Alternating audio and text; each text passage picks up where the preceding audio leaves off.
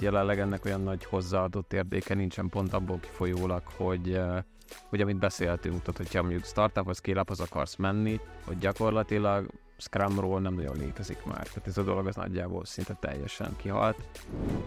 Egy karrier dilemma, hogy hú, én ezzel szívesen foglalkoznék, de csak egy helyre mehetek a nagyvállalatokhoz, mert ott van fogadó készség, ott viszont nekem meg kell küzdenem az összes belső struktúrába, stb. stb. Aminek lehet, hogy az lesz a vége, hogy ez egy ablakon kidobott idő lesz. Mondjuk ez egy fontos dolog, hogy mit jelent ez egyébként, hogy szívesen foglalkoznék. Tehát ha szívesen foglalkoznék, az, hogy beletanulok, de egyébként a primary skill-emmel megyek tovább, szerintem az nagyon más, mint amikor ledobod azt, amivel eddig foglalkoztál, és száz százalékig ebbe beleállsz. Ott álltam a szikla szélén, plusz még jött egy-két kellemetlen dolog is, ami jól meg is lökött, úgyhogy azóta pedig visszatértem abszolút ebbe a, a kőkemény engineering vonalra, és próbálok mindenkit lebeszélni arról, hogy még több időt töltsön az egész agile És egy nagyon-nagyon erős része az volt, hogy te tudsz más emberekkel együtt dolgozni. Ezt baromi jól fel lehet vele venni. Aki multiknál akar karriert csinálni, és a CV-ét akarja építeni, annak most lehet, hogy nem annyira jó lépés. Akinek elhivatottsága van, és javítani akar a világon, annak, annak viszont mindig jó lépés, azt gondolom.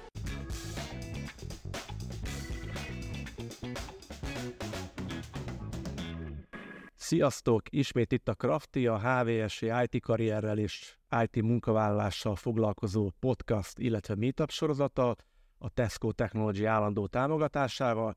Természetesen nem csak podcastunk van és meetup sorozatunk, hanem van egy Discord csatornánk és a discord.hvs.hu címen, ahol elvileg a közösségünket gyűjtjük, gyűjtjük össze, akik a, a műsorokat hallgatják, illetve a, a kerekasztal beszélgetéseink, előadói, korábbi előadók, stb. is megtalálhatók ott. Egy egész jó kis közösség ott, érdemes csatlakozni. Én Böle Gyuri vagyok, a műsor egyik házigazdája, mellettem ül Batis Peti alias Zero, állandó műsorvezetőtársam, és most két vendégünk is van, Farkas Bálint, Aka Baga, illetve Bíró Tamás, alias Bíró Tom. És mielőtt felvezetném jó hosszan, hogy pontosan miről fogunk most beszélgetni, szeretnék egy köszönetet is mondani, mert az előző podcast, a, aminek ugye az volt a címe, hogy utikalózó regedő IT-soknak, az a, az eddigi legsikeresebb podcastunk lett, és ez, ez nyilván a, nem a mi érdemünk, hanem a, a ti érdemetek, és annyira jól ment például, hogy iOS-en a, a magyar toplista 12. helyezéséig verekedte fel magát, ami azért unikum, mert ugye a, a tech vagy az IT azért mégiscsak egy réteg téma, és most gyakorlatilag a, a, a mainstream listán olyan más podcastokkal vetélkedik meg, ami, ami, ami mondjuk nem is a mi súlycsoportunk, mert abszolút más téma. Tehát a Friderikusztól kezdve a 444-ig, a Telexig, az Indexig, stb. Puzsérig mondjuk. És most, most jön az, hogy miről fogunk beszélgetni, és ugye erre mondtam, hogy ezt hosszasan fogom felvezetni, mert hogy nem, nem volt egyszerű mert ugye volt az első meetupunk, ami ugye a remote külföldi IT munkavállalásról szólt, és, és ugye arra 2400 a regisztráltatók, attól mi vérszemet kaptunk, és kitáltuk a zéróval, hogy majd 1000 millió epizódot fogunk csinálni, hogy, hogy milyen kiköltözni, innen dolgozni, onnan dolgozni, milyen Vancouverben, milyen Portugáliában, Hollandiában, stb.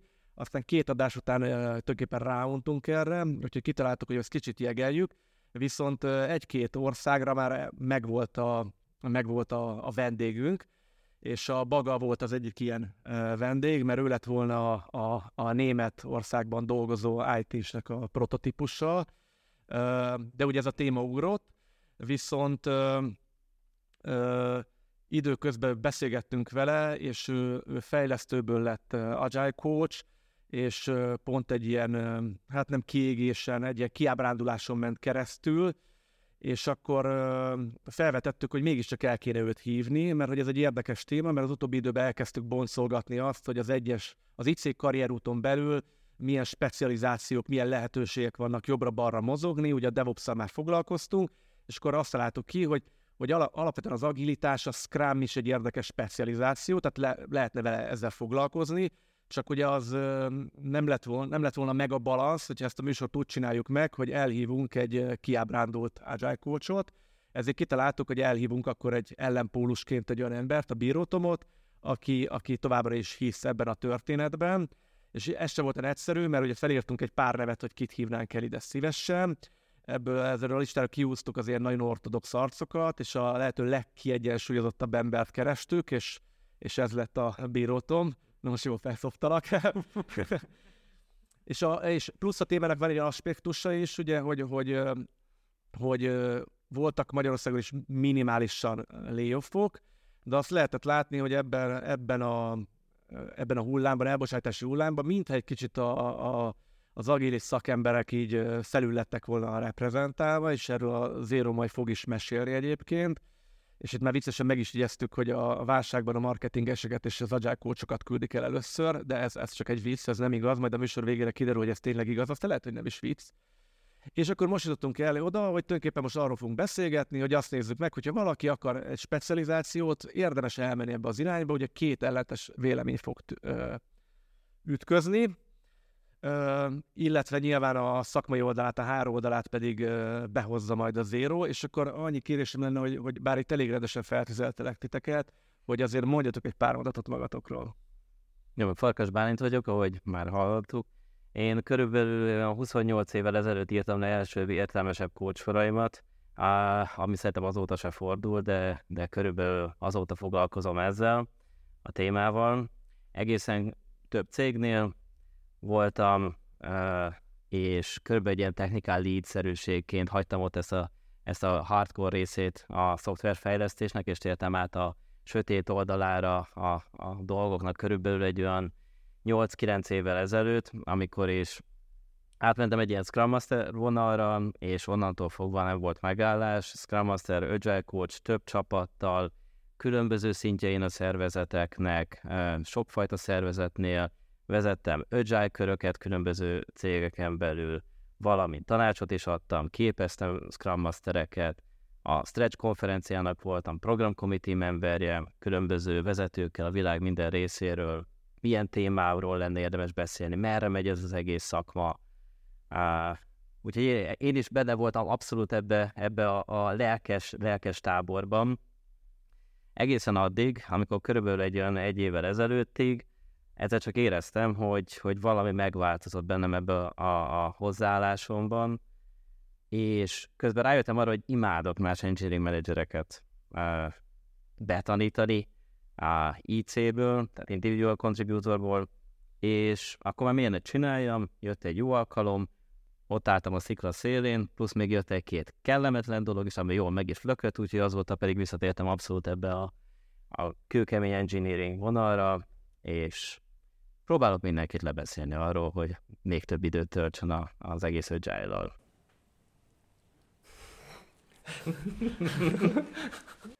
Sziasztok! Ezután jó lesz bemutatkozni. Én Bíró Tamás vagyok, neki Bírótom néven ismer. Én 94-ben írtam az első pénzért készített szoftveremet, és az fordult olyannyira, hogy tavaly kapcsolták le. Tehát, Jó hogy... volt a beef. Úgyhogy most 29 éven keresztül működött ez a, ez a kis szoftver, a Festikörképnek a a, a felügyeleti automatikáját vezérlő kis szoftver. Akkor alapítottuk meg, abból a pénzből alapítottam meg, amit azzal kerestem a SANSTAT-et, nem egy informatikai vállalat, abból spin a Barion, amiről talán hallhattatok, annak voltam a marketingese, úgyhogy én az agile és a marketinget biztos kirúgnak, hogyha, hogyha recesszió van. Visszatérve a komolyságra, egy idő után rájöttem, hogy az IT, a gépek azok tök jók, és tök jó programozni, de mennyivel izgalmasabb, és mennyivel nagyobb kihívás embereket, hát idézőjelben programozni. Szóval embereket rávenni arra, hogy, hogy valami jót csináljanak, és egy irányba, egy csapatként valami jó dolgot csináljanak, igazán király szoftvereket csináljanak. És ez terelt át a, az agilitás irányába, a saját cégeimet nyilvánvalóan agilizáltam, de azért sikerült agilis stratégiai tanácsadást csinálni egészen nagy telekommunikációs cégeknek is, illetve más startupoknak is, illetve tavaly előtt írtam egy saját framework Digital Readiness, Readiness Framework néven, ami hát a digitális agilis cégek építéséről szól, és open source, úgyhogy ezért merem reklámozni, tehát ezzel nem keresek pénzt hanem bárki letöltheti, és, és az új kedvenc témám az az, ami egyébként itt már volt, ugyanebben a szobában vettünk fel HVSV-sekkel, az pedig az, hogy hogyan lehet az agilitást a vezetési, a cég vezetés szintjére vinni, hogyan lehet a pénzügyi tervezést, a stratégiát és az egész céget agilisan működtetni. És hát én annak ellenére, hogy láttam már sok, hát hogy is mondjam szépen fogalmazva, igencsak elcseszett agilitást, meg Scrum implementációt, én ennek ellenére lelkes és kitartó vagyok. Én az elején ugye ezt kicsit így promóztam, hogy, hogy van egy ilyen trend ugye a piacon, és ezt az Zérónak szegezném, mert ez, ennek ő a szakértője, hogy, hogy jelen pillanatban egyébként mit látunk egyébként, hogy valóban rájárulod az agilis kócsokra?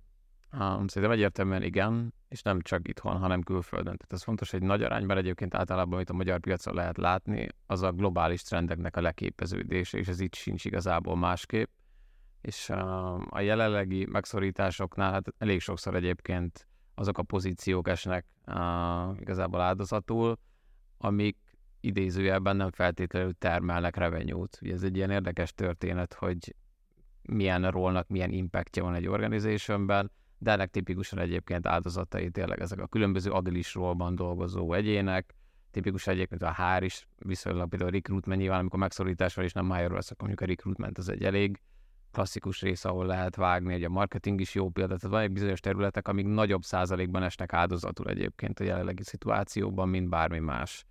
És akkor itt merült fel egyébként így gondolatszinten, és már egy ideje egyébként ott foglalkoztatott minket ez a téma, hogy valójában egyébként mennyire van erre szükség, hogy agris emberek dolgoznak egy organizációban, és ettől lesz a sikeres, vagy nem. Illetve látszódik egy egyértelmű transformáció, ami szintén szerintem egy ilyen jó téma, hogy a, amennyire egyébként korábban a startupoknál és a scale-upoknál dominált ezek a szerepkörök, ez onnan gyakorlatilag szinte teljesen kikopik, és ez enterprise közegbe húzódik át egyébként a különböző uh, agilitások, illetve különböző módszertanok implementáció, meg igazából a rólok is ott képeződnek le, és ez egy nagyon érdekes track egyébként egyéni szempontból is, hogy akik például software engineerből, mint egyébként Bálint esetében is, aki software engineerből elment egyébként agilis irányban, az igazából valójában egyébként most mit jelent 2023-ban, mert szerintem 5 évvel ezelőtt nagyon más jelentett, mint most. Tehát, hogy szerintem van ebben egy viszonylag szignifikáns átrendeződés, és az is, hogy gyakorlatilag egy teljesen mászkóba helyezed magad jelenleg, hogy ebbe az irányba mész el, és kíváncsi vagyok egyébként, hogy erről ti mit gondoltok. Szerintem egyébként érdemes külön választani magát a, a agile practice-eket, meg azokat, akik ezt ugye képviselik, vagy megpróbálják egy, egy cégen belül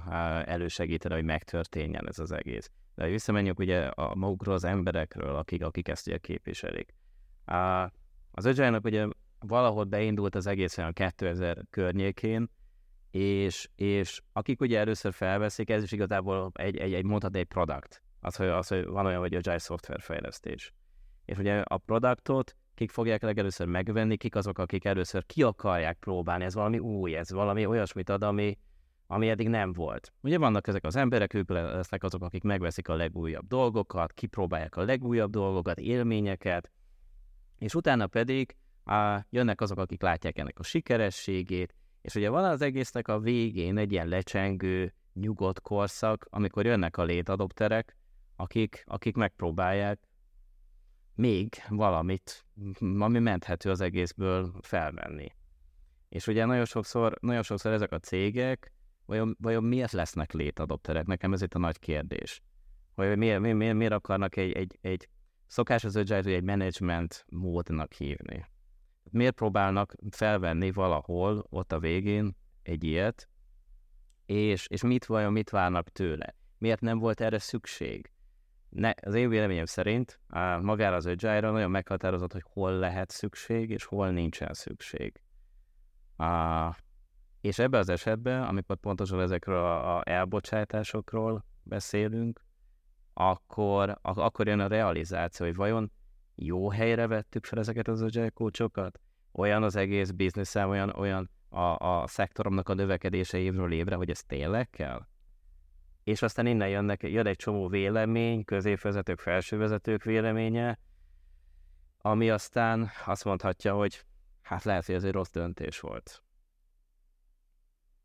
Egyébként ezzel kapcsolatban lenne egy kérdésem, hogy, hogy mikor az íróval beszélgettünk, ő mondta azt, hogy az gond szokott lenni, hogy az agile coachoknak a teljesítménye nem mérhető. Ha felmerül, hogy mérhető legyen, akkor meg ugye sokan azt mondják cégen belül, hogy ez összeegyeztetetlen az ő munkájuk azzal, hogy mérve legyen.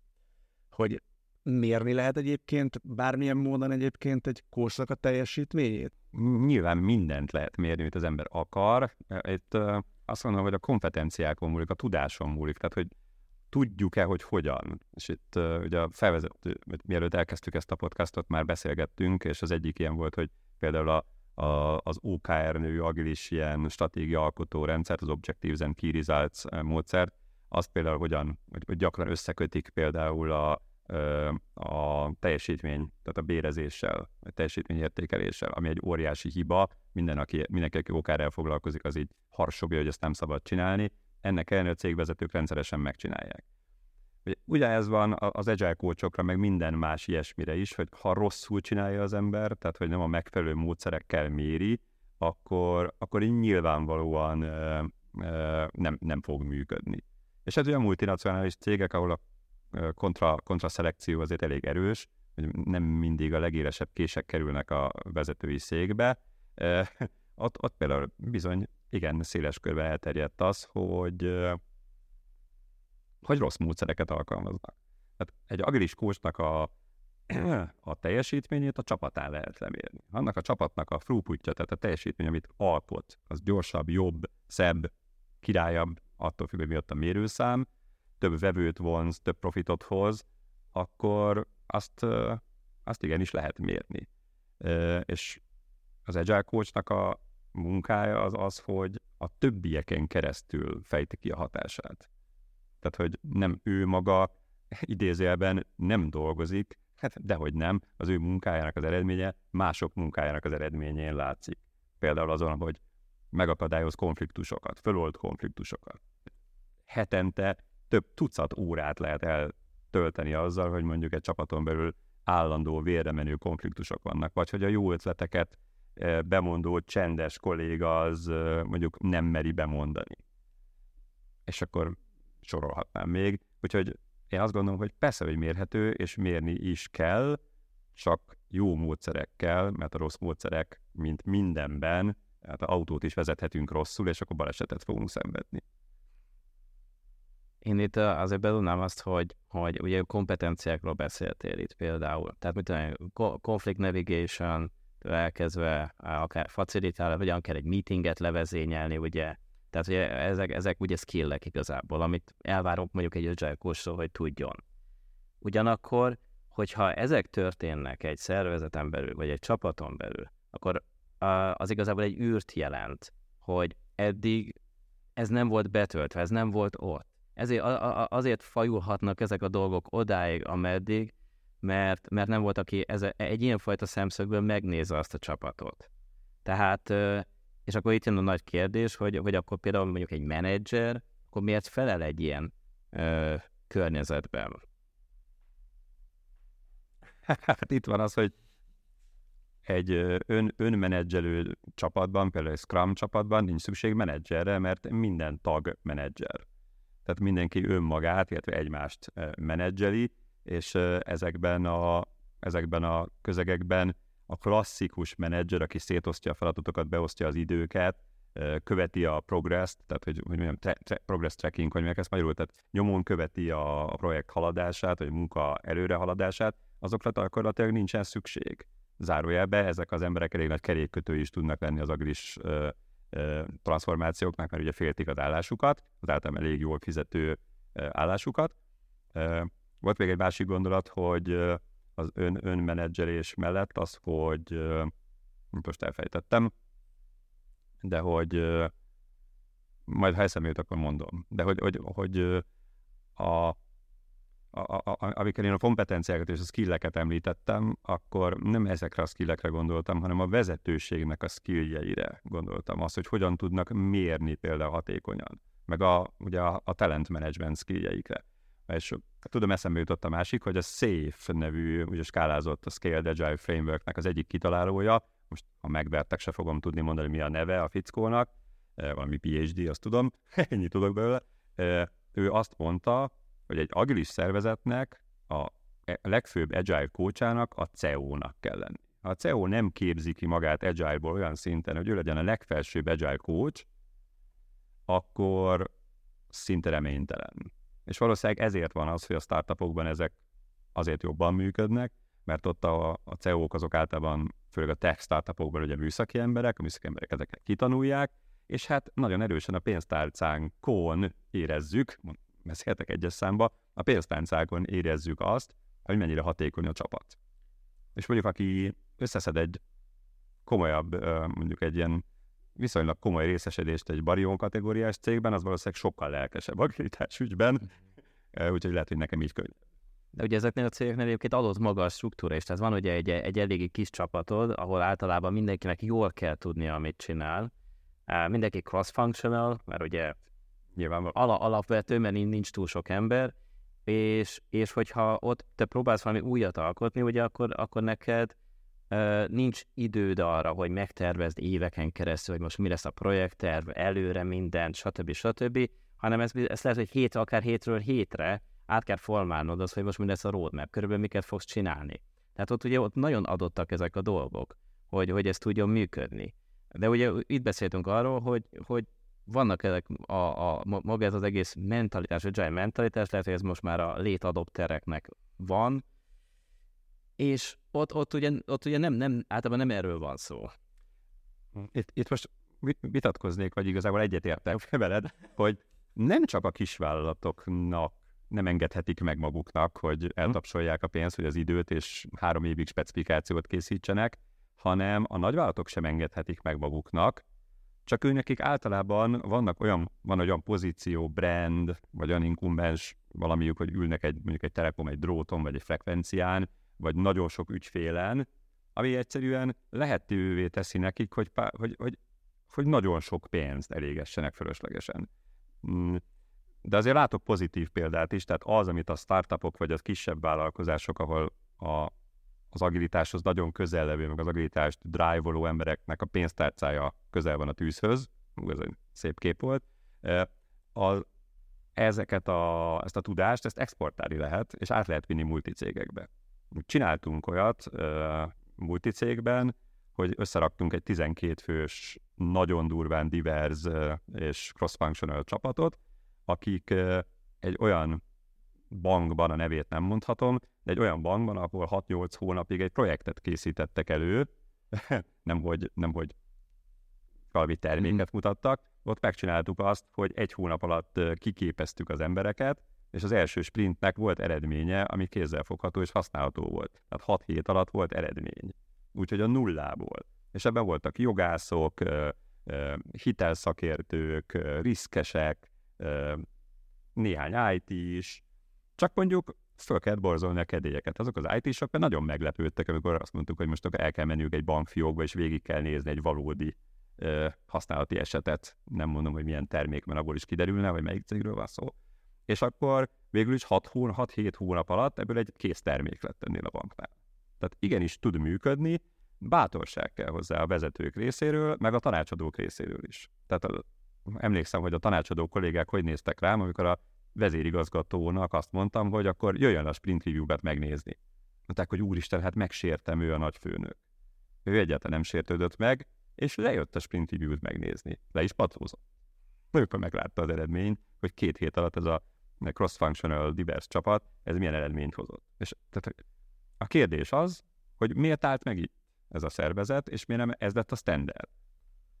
Kicsit, ezt kicsit vissza, visszarántanám az ilyen karriervonalra, mi is ilyen kócsok vagyunk most itt az évéről, hogy itt a sorok között, így sorok között, a szavak között megbújt az, hogy olyan volt, mint abban konszenzus lenne, hogy hát a, az enterprise cégek ültek fel erre ilyen késői adoptálóként, ugye, de hogy ezeken a helyeken meg nem működik jól, miközben ugye itt a sorok között megbújt az, hogy viszont a, a, a startupoknál ez így jól tudott működni, mert hogy a, az egészet magáivá tette a szervezet a tetejétől az aljáig, viszont onnan meg látszólag kikopóban van. Ergo, ha én ezt a karriert választom, akkor ez nekem így lehetszős azt jelenti, hogy most így az enterprise közegben van erre fogadókészség, erre a fajta skillre, Ott viszont egy olyan helyre megyek dolgozni, ahol annyira nem működik jól, sőt belefutatok egy olyan helyre, hogy konkrétan szarul működik, hogy te egy előadásodban a zombi agilitás. És ugye ez egy érdekes karrier dilemma, hogy, hogy ahol jól működhetne, vagy ahol sokkal könnyebben jól működik, ott most nincs fogadókészség, ahol meg, ahol meg biztos, hogy ezer kisebből végzi, vérzik, vagy sőt, tökéletes nincs is, ugye? Vagy láttatok már át, hogy, hogy egy nagyon nagy szervezetben, mit tudom, egy klasszikus nagyvállalatnál ilyen mintaszerű agilitást toljanak? Mert nekem az derül ki, hogy ez ilyen, hát megyeget, a megyeget és a nagyon rosszul között van. És ez egy kérdés, ez egy karrier dilemma, hogy ú, én ezzel szívesen foglalkoznék, de csak egy helyre mehetek a nagyvállalatokhoz, mert ott van fogadó készség, ott viszont nekem meg kell küzdenem az összes belső struktúrába, stb. stb. Aminek lehet, hogy az lesz a vége, hogy ez egy ablakon kidobott idő lesz. Mondjuk ez egy fontos dolog, hogy mit jelent ez egyébként, hogy szívesen foglalkoznék. Tehát ha szívesen foglalkoznék, az, hogy beletanulok, de egyébként a primary skill-emmel megyek tovább, szerintem az nagyon más, mint amikor ledobod azt, amivel eddig foglalkoztál, és száz százalékig ebbe beleállsz. Tehát ez, ez egy nagyon nagy különbség, és érdekes, mert egyébként vannak cégek, akik ugye ezt például hibridbe csinálják, ami egy nagyon érdekes modell, nyilván nagy részt enterprise közegben, amikor mondjuk valaki félig fejlesztő, félig Scrum Master, ugye ez egy nagyon sok helyen előforduló történet, de ugyanakkor van, aki teljesen elfordul attól, hogy egyszerűség kedvéért fejlesztő, de bármi más lehet egyébként, akár UX-es vagy bárki más, aki kitalálja, hogy neki tetszik ez a Scrum dolog, akkor én Scrum Master leszek, akkor kiképez engem a cég, vagy én saját magamat egyébként kiképzem ebbe az irányba, és akkor ebbe elmegyek. Ugye ez egy érdekes téma, hogyha itt valaki száz százalékig ebbe beleáll, mert ott tud szerintem egy ilyen nehéz, amit te is mondtál, egy ilyen nehéz karrierdöntés egy ponton föllépni, az a hibrid, vagy így valamennyire igen, de annyira nem, az egy érdekesebb sztori.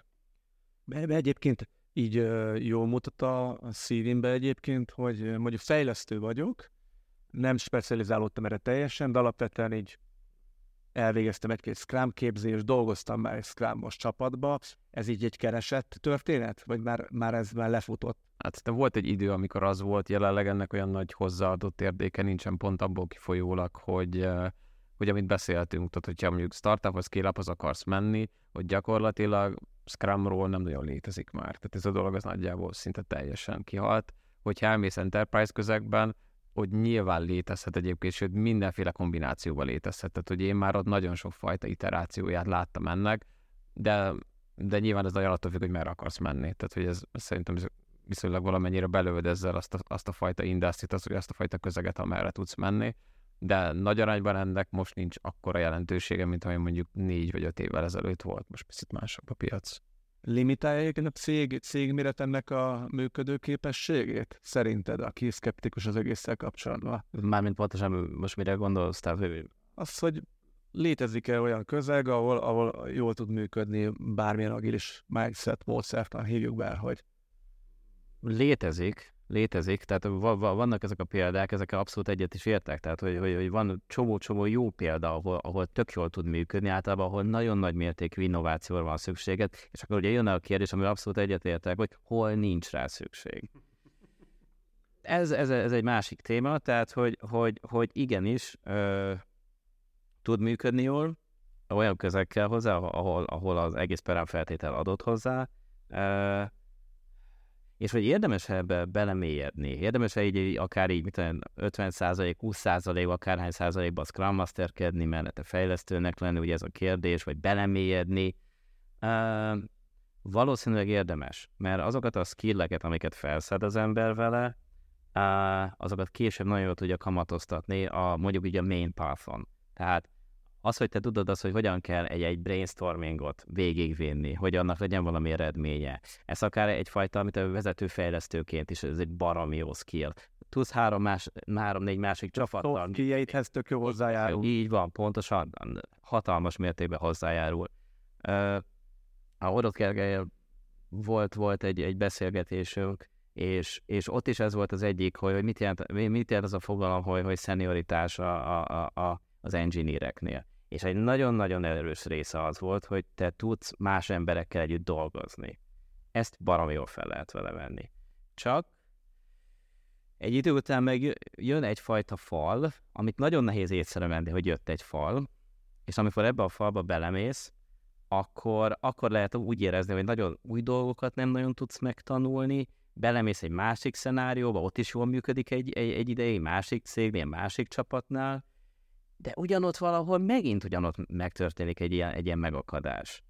És, és számomra ez volt egyébként, tehát, hogy én, én, én így belefutottam x ilyen falba, én is OKR-eket vezettem be, és aztán láttam, hogy hogyan lettek felhasználva, és akkor onnantól fogva azt mondtam, hogy, hogy vége. Tehát kérdésre a válasz, belemenni érdemes, tudni kell, hogy, hogy hol van a megáll. De mik azok a falak, amiben belefutsz egyébként? Tehát mondjuk egy kis személyes példánk, hát kíváncsi vagyok rá. Ugye volt szó például a középvezetőkről.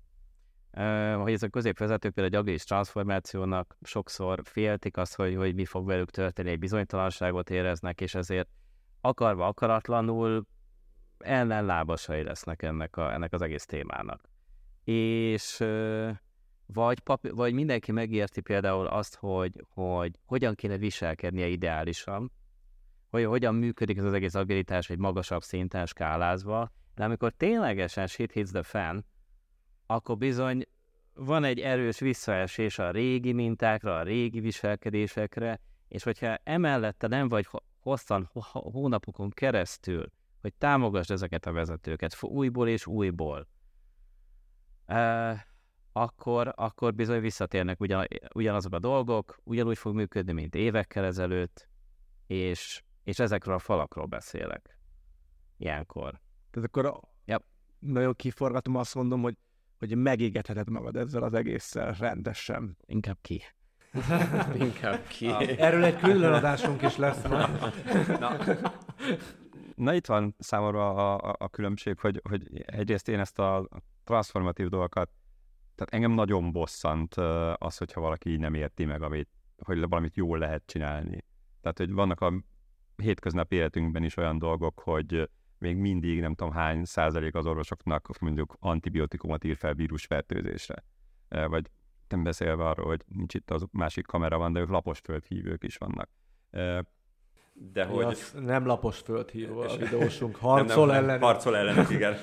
Onnan ismerjük egymást. Szóval, hogy, hogy, hogy, hogy, hogy, hogy az, hogy az ember egy kis jót vigyen a világba, az, az, az egy ilyen elhivatottságot, elhívást igényel. Úgyhogy az, hogy valaki agile, coach, scrum master, ilyesmi coaching irányba vigye az életét, mert az jól mutat a CV-ben, hát azt én sem tanácsolnám semmiképpen. Nem csak akkor, amikor nem vesznek föl éppen agile coachokat, hanem úgy általában nem, mert ehhez ez, ez, ez szívhez, olyas, mint a gyógyítás, vagy a színház, vagy, vagy ha valaki vallásos, akkor a papság, hogy, hogy, hogy azt azért kell csinálni, mert lehet, hogy két ember tudsz megtéríteni, akkor is legalább azt a kettőt megtérítetted.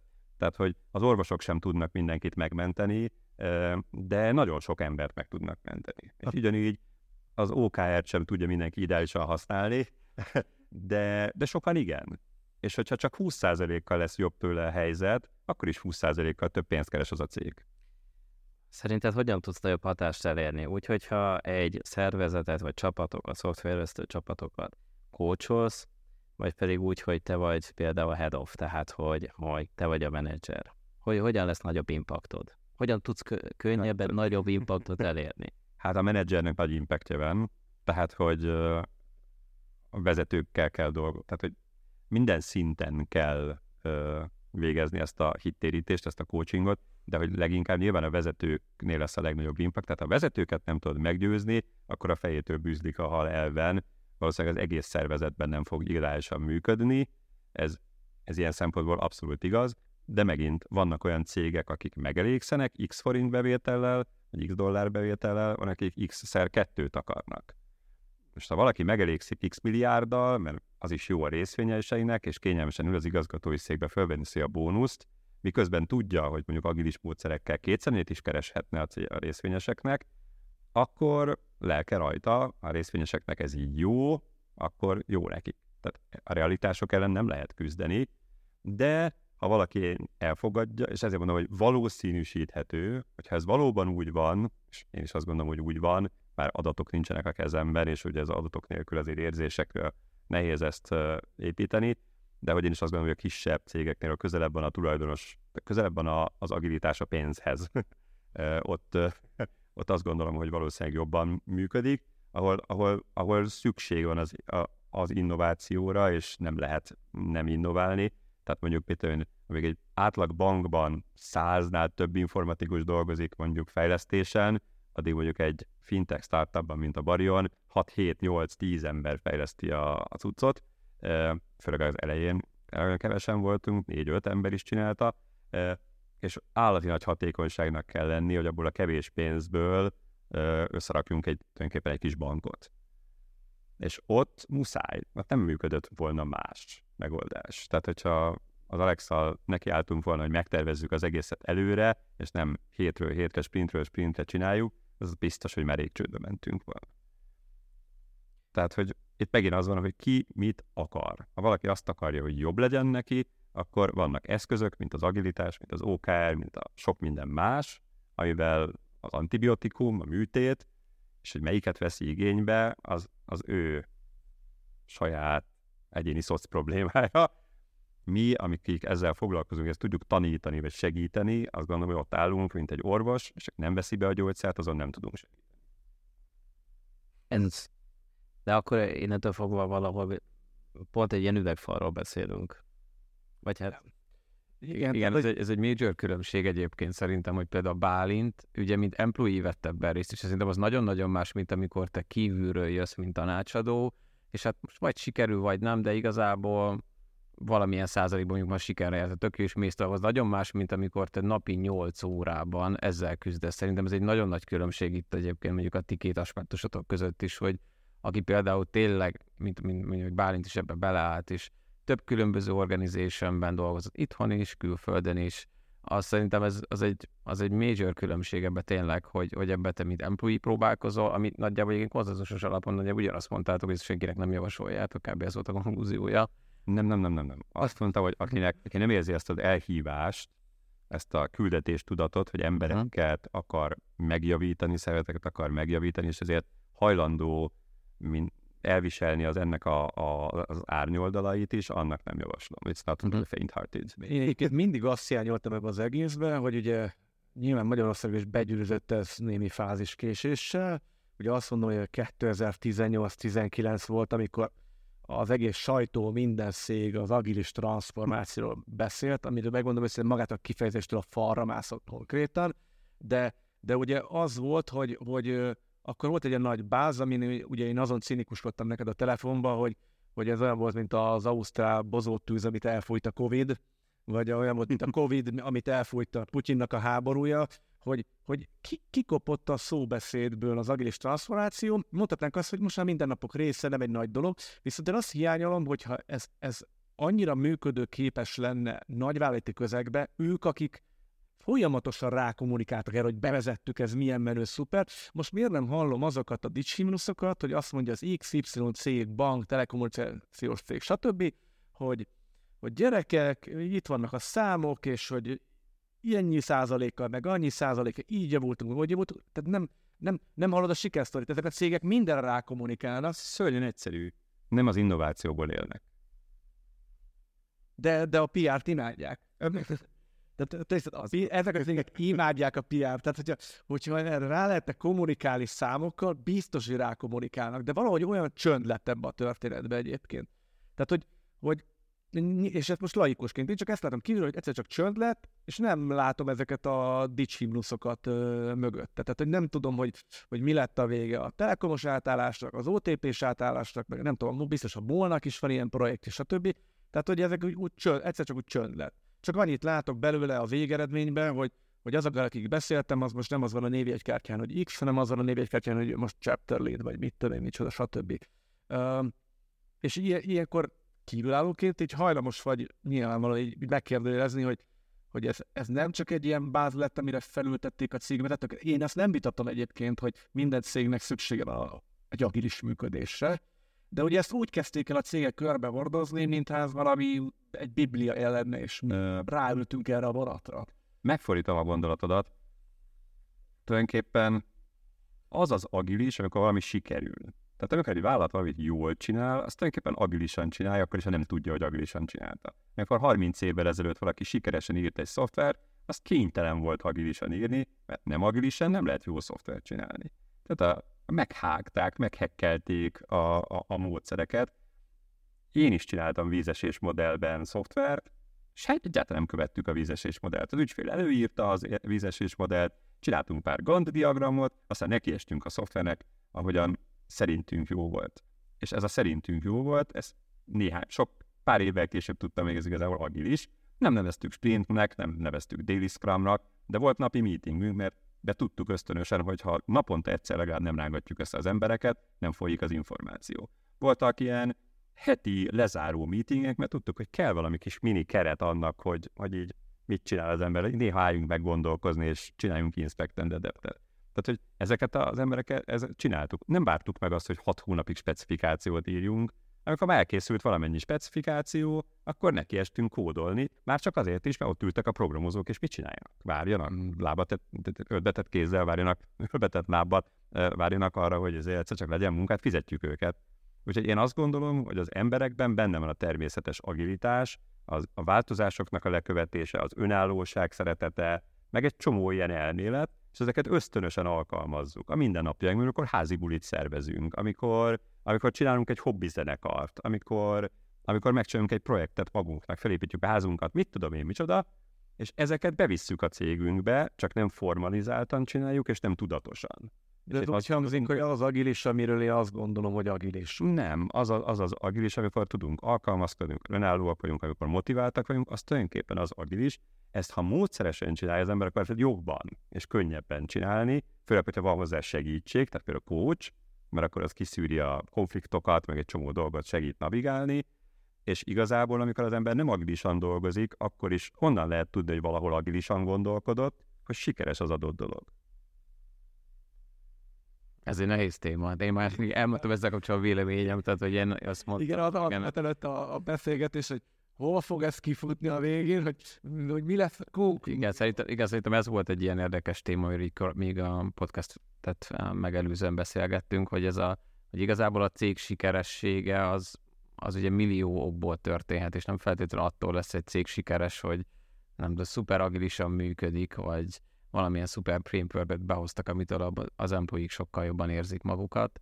És ugye itt nekem ez, ez volt egyébként nehézségem, én azt végignéztem, tehát az fontos, hogyha a munkaerőpiacon így viszonylag mélyen benne vagy, hogy mi történik, akkor ezt én végignéztem ezt a hype görbét, ami meg volt, hogy, hogy azt egy, volt X cég, aki elkezdte mondjuk például Magyarországon, de külföldön is hasonló működő, X cég alkalmazni valamilyen Agile framework most mindegy is, nagy arányban Scrum, de mindegy, hogy mi volt az, és volt egy, volt egy olyan alulról jövő kezdeményezés, hogy azért kezdtek el elmenni A-ból B-be emberek, mert más valahol van, és ők azt hallották, ez milyen király, és, és itt nincsen, és akkor most emiatt elmegyek.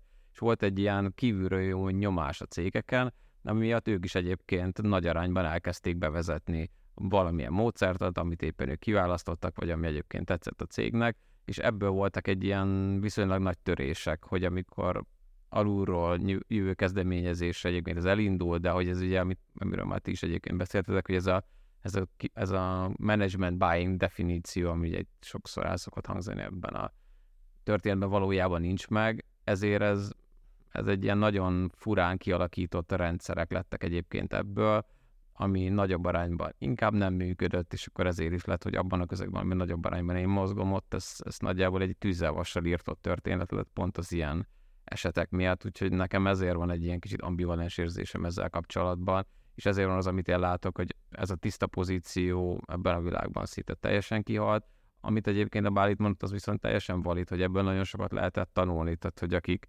engineering menedzserek, vagy valamilyen vezetők lettek, ők nagyon sokat tudtak egyébként ebből tanulni, a különböző frameworkökből tanulni, tehát ez, ez egyértelműen soft skill szinten, meg nyilván csapatműködés szinten, ez nagyon sokat hozzá tud tenni az egyénhez, de az, hogy rendszer szinten, meg, meg ez a fajta transformáció, az, az, az egy érdekesebb történet.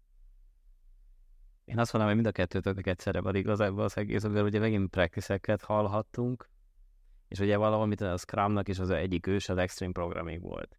Extreme Programmingnak része Continuous Integration.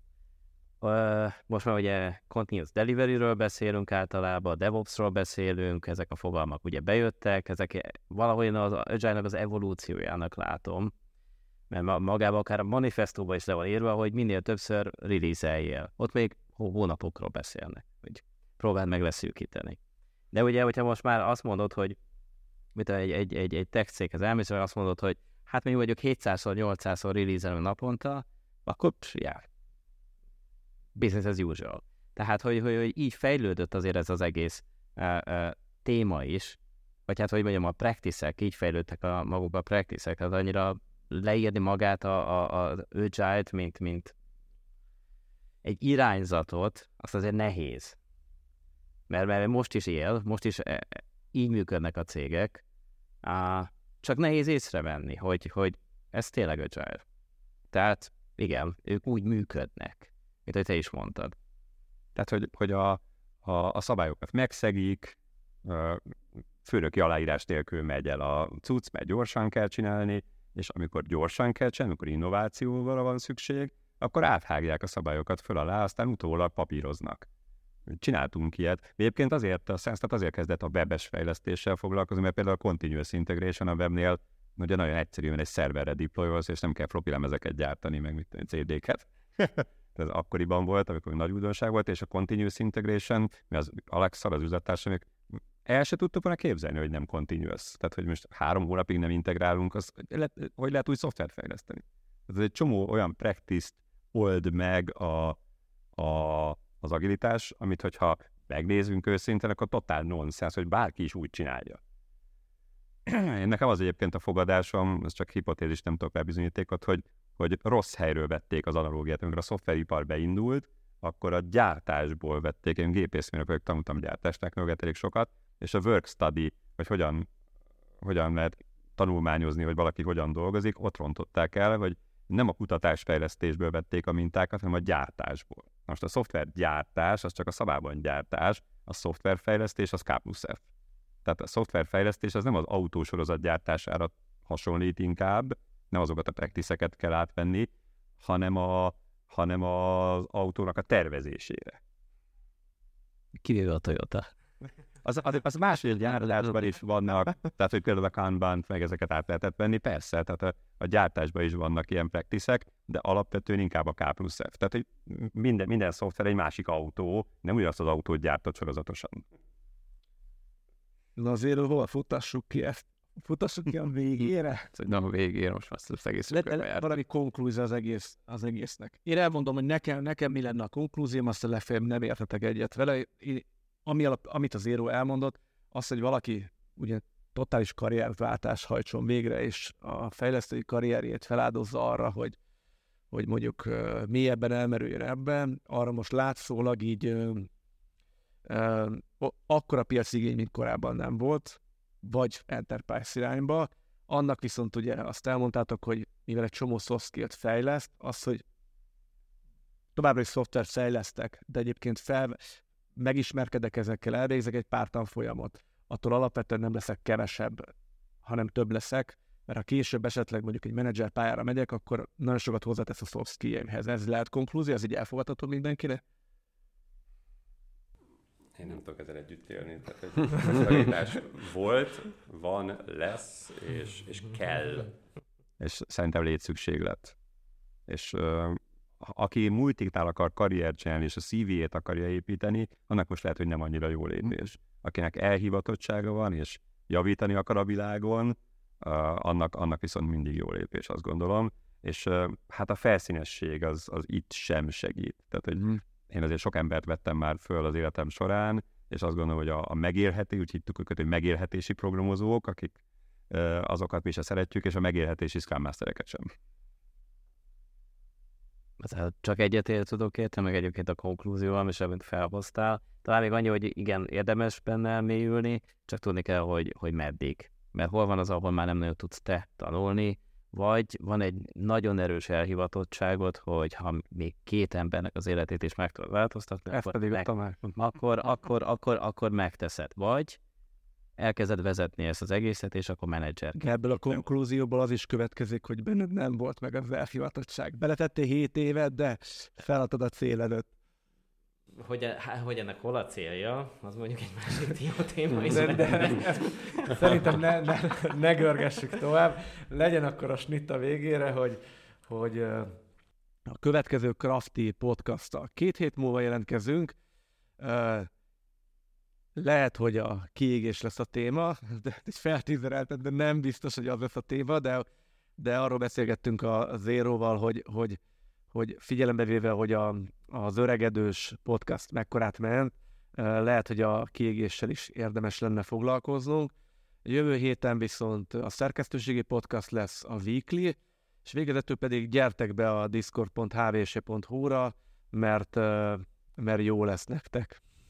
Köszönjük szépen, hogy velünk voltatok, közcsások, hogy eljöttetek.